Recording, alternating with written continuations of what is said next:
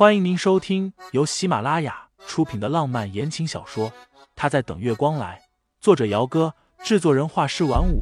感兴趣的听众老爷们赏个三连，点亮我的关注，点亮你的夜空。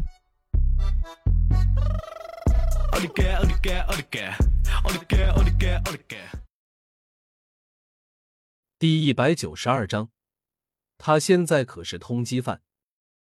清新心里憋得慌，他总感觉有哪里不对劲，下意识的便磨蹭着不动了。不早。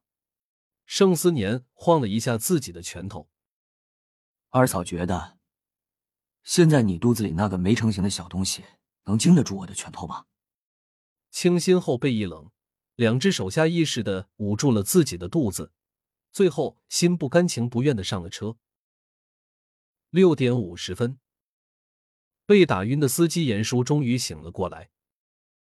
先前他按照盛先生的吩咐，开车去华喜别墅接盛太太，可是刚刚到别墅区附近，忽然看见路中间躺了个人。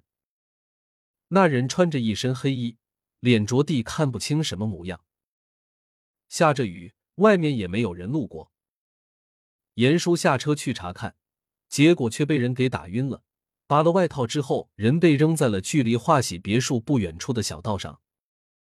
小道是人行道，两边都是郁郁葱葱的树木，加上雨天黑的早，大冷天的也没有人会傻逼的冒着雨在外面湿漉漉的散步。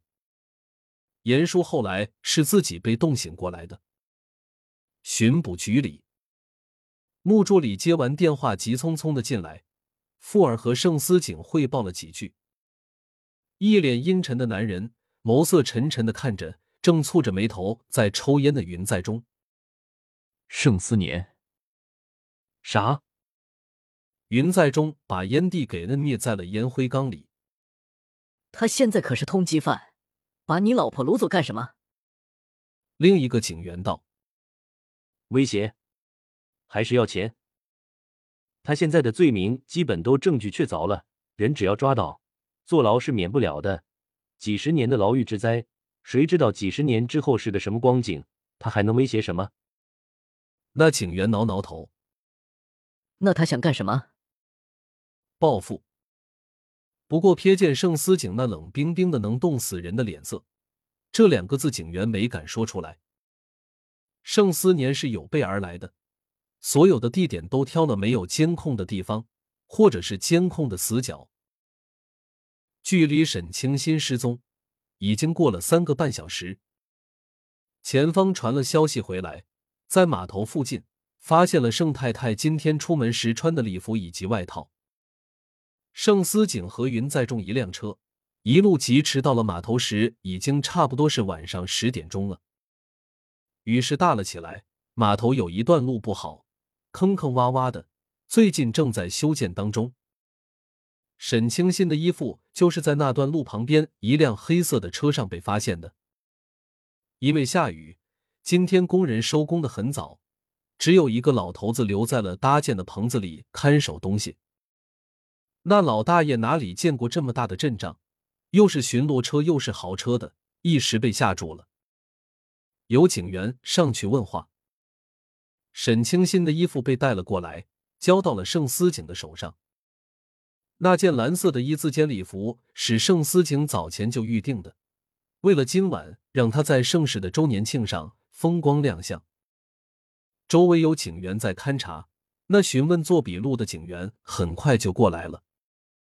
这辆车是8点多左右过来的，当时车上下来了一男一女，男的戴了口罩，女的戴着帽子，看不清脸，不过从描述来看，身高方面以及对方一直捂着肚子，有可能就是盛太太。盛思景听到一直捂着肚子的时候，脸色沉得几乎能滴水了。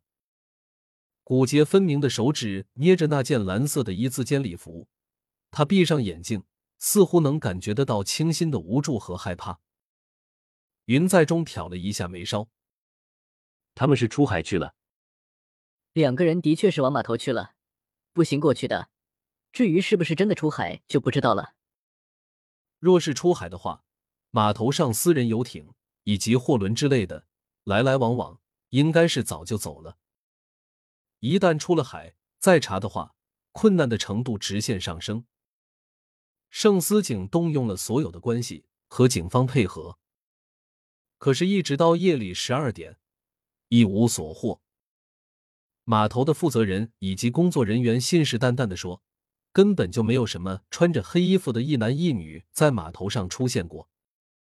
查了监控，所有的工作人员口径大同小异。